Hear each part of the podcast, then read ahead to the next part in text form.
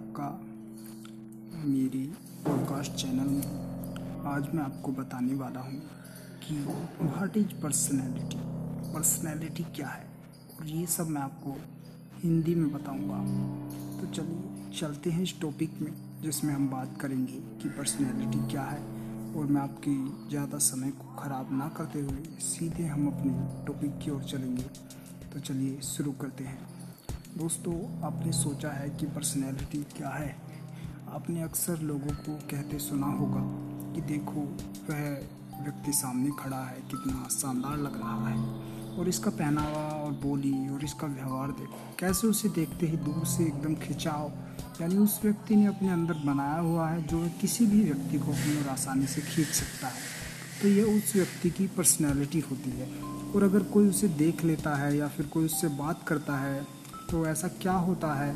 ऐसे लोगों में जो वह सबका जो झुकाव होता है उनकी तरफ़, वो बना हुआ होता है। और आखिर कौन सी वह चीज़ होती है जो वह इस वजह से ऐसे दिखाई देती हैं? यानी उनके अंदर एक पर्सनैलिटी आपको खुद भी दिखती है। बात अगर हम इसमें शॉर्ट में करें तो पर्सनैलिटी एक ऐसी चीज़ होती है जिसे कोई भी परिभाषित सही से नहीं कर सकता है। सभी से अपने अपने हिसाब से परिभाषित करते हैं, इसकी डेफिनेशन देते हैं। सिर्फ़ सभी लोग इसे अपने हिसाब से परिभाषित करते हैं। जैसे अगर मैं आपको कहूँ कि किसी भी व्यक्ति को अगर हम देखें और उसमें हमें सामने से जो चीज़ें दिखती हैं, वह उसे काफ़ी सुंदर बना देती हैं। अगर हम उसकी पहली झलक देखते हैं और अगर आप ठीक से देखें तो आप आसानी से किसी भी व्यक्ति की ओर आकर्षित हो जाते हैं अगर उसकी पर्सनैलिटी अच्छी है तो। लेकिन आप उस व्यक्ति की ओर आकर्षित क्यों हो रहे हैं? और ऐसा क्या है जो आप उसकी ओर आकर्षित हो रहे हैं? उस व्यक्ति में दरअसल ऐसा कुछ नहीं होता है और अगर कुछ होता है तो उसके व्यक्तित्व में होता है, यानी उसकी पर्सनैलिटी ऐसी होती है।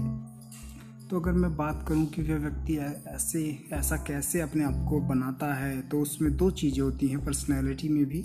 एक तो होती है आपकी एक्सटर्नल पर्सनैलिटी और दूसरा होती है आपकी इंटरनल पर्सनैलिटी जो कि आपके संपूर्ण व्यक्तित्व का निर्माण करती है, जो कि पर्सनैलिटी का ही एक हिस्सा है।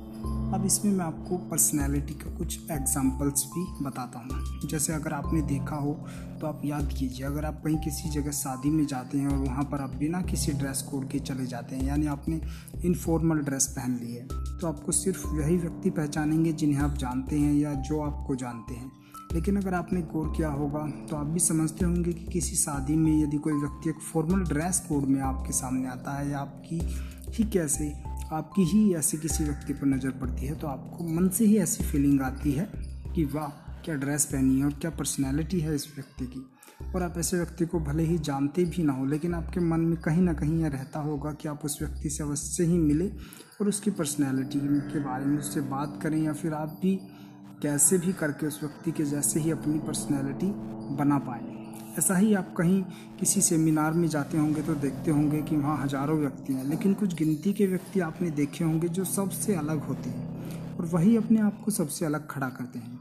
आपको भी अपनी उन्हीं चीज़ों पर कार्य करने की ज़रूरत होती है जो चीज़ों में खास पर्सनैलिटी वाले लोगों में पहले से ही मौजूद है या फिर वो अपने अंदर उन चीज़ों को विकसित कर चुके हैं। आपको भी उन्हीं चीज़ों को पहचानने की ज़रूरत है जो उन्हें सबसे खास बनाता है और वह अलग दिखाई पड़ते हैं।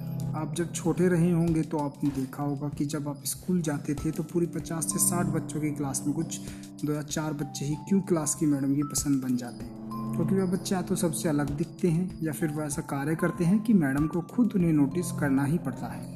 या फिर वो अपने कामों से मैडम को नोटिस कराते हैं कि उनके अंदर कुछ अलग है जो बाकी सब बच्चों में नहीं दिख रहा है। और बात करें उन, उनके अंदर कुछ अलग चीज़ों की तो या तो वे मैडम के अनुसार कुछ ऐसा करते हैं जो मैडम को पसंद आता है, या उनके व्यक्तित्व में कुछ ऐसा है जो आमतौर पर सभी को अच्छा लगता है तो आपको भी अपने अंदर ऐसी कुछ चीज़ों को डालने की ज़रूरत है, और आप भी अपने व्यक्तित्व का निर्माण कर सकते हैं। तो आपको यह पॉडकास्ट कैसा लगा, जो कि आपकी पर्सनैलिटी के बारे में था, हमें ज़रूर बताइए।